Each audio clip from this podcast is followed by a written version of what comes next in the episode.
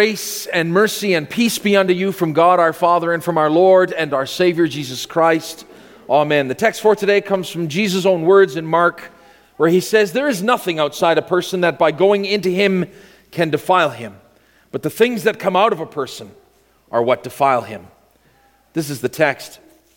Dear friends in Christ, early on in my ministry here at Riverbend, I had the chance to meet with two fellows who had a great desire to discuss theology with me and I think convert me. The reason that conversion was necessary was that, according to them, I was not a Christian. James and Simeon, whom I will refer to from now on as Jim and Sim, Jim being the leader and Sim the disciple, they were quick to point out passages from the Old Testament law that I had not kept. Jim was quick to point out that I had not rested on the Sabbath as my Lord had ordained it. I had not cleaned my linens as the Lord had commanded it. I had not used my God's name as the Lord had ordained it. I had not carried out my duties as a pastor as I should have. I sat there and I listened as he rattled off all the laws that I had not kept. And then he came to the Old Testament law nearest and dearest to my heart, and he read, And the swine, though he divide the hoof, he and be cloven footed, yet he cheweth not the cud, the pig is unclean to you. Of their flesh you shall not eat, and of their carcass you shall not touch. They are unclean to you. I stopped Jim before he could carry on, and I said, Sorry, Jim, I can't join your club. Jim was very accommodating and he said to me, I know, I know that you have not kept the law of God. That is true, I said, but that is not the reason. Oh, he said, feigning disappointment. Then why? Because I love pork, I said. He told me that I could stop the madness now, repent and turn back to God, and God would have me back. Jim assured me that I could be clean again, one step at a time. I could clean up my acts and God would have me back. He even quoted Deuteronomy chapter 5. He said, I, the Lord your God, am a jealous God, visiting the iniquity of the fathers upon their children unto the third and fourth generation of those who hate me, but showing mercy unto thousands of those that love me. And then he said, And keep my commandments. I turned to Sim and said, Simeon, have you ever eaten bacon? He said, I used to, but I am better now. I don't do that anymore. And you think that makes you right with God? I said. Jim cut in and said, Simeon, don't let him bait you. I said, I'm not baiting him, Jim. I'm letting you know and he know that, yes, I have broken God's laws. From you shall have no other gods before me, to coveting my neighbor's house and goods. Jim, I have broken them all. And steering clear of pork is not the answer. In fact, I love pork so much that I would wrap myself in bacon just to eat myself free. I would bread my pork chops in pork rinds, crushed up to add some pork to my pork. When steak is on the menu, I like to top mine with a slice of ham just to make sure I'm eating a balanced diet. Needless to say, dear friends, after my statements, I did not get to join Jim and Sim's club. The Pharisees of Jesus' time, they made the same arguments. Just verses before Jesus talks about food and what is clean and what is unclean. The Pharisees and teachers of the law, they see Jesus' disciples eat without ceremoniously washing, ceremonially washing their hands, and they ask Jesus, Why don't your disciples live according to the tradition of the elders instead of eating foods with unclean hands? Jesus replies, Isaiah was right when he prophesied about you hypocrites. As it is written, These people honor me with their lips, but their hearts are far from me.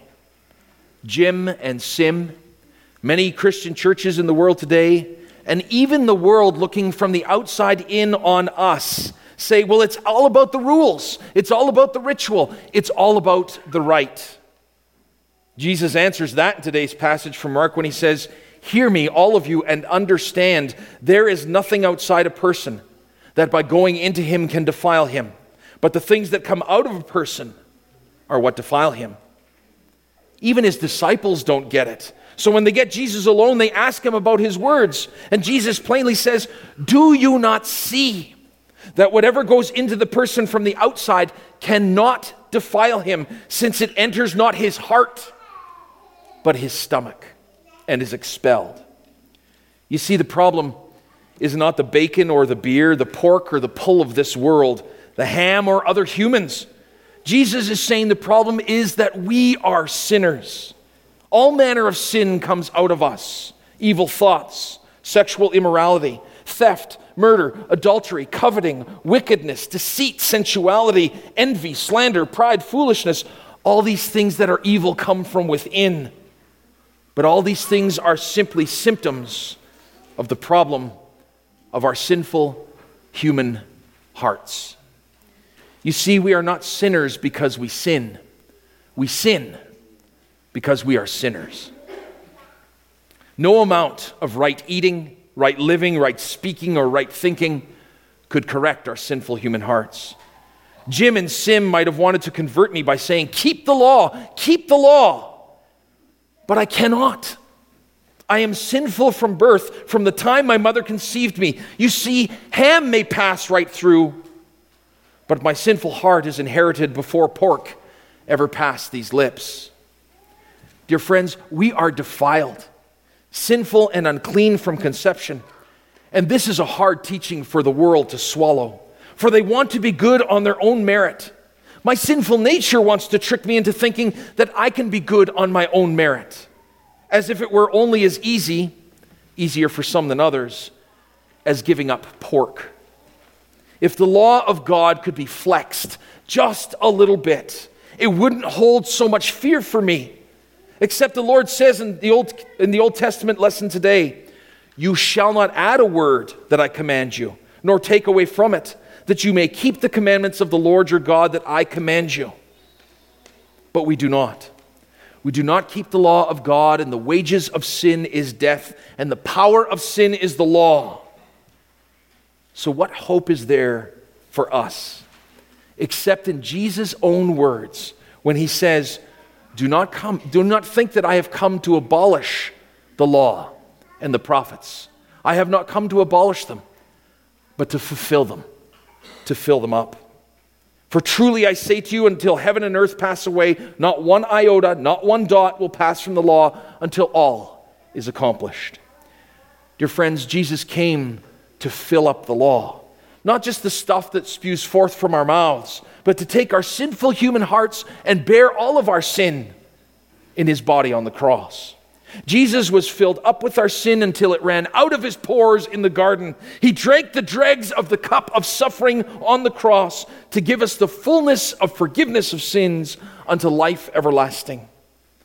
Today, Gleb, you were declared, declared righteous by God, forgiven for all of your sins, given the Holy Spirit as a deposit guaranteeing what is to come, that is eternal life.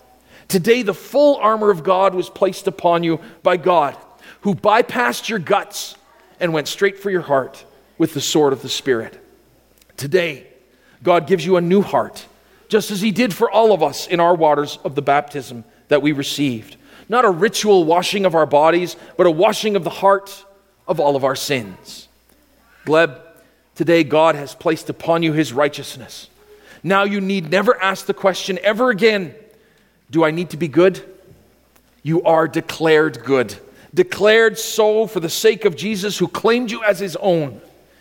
You see, the Pharisees were so worried about keeping unclean things out of the church, out of the temple, that they missed the point of Jesus' statement.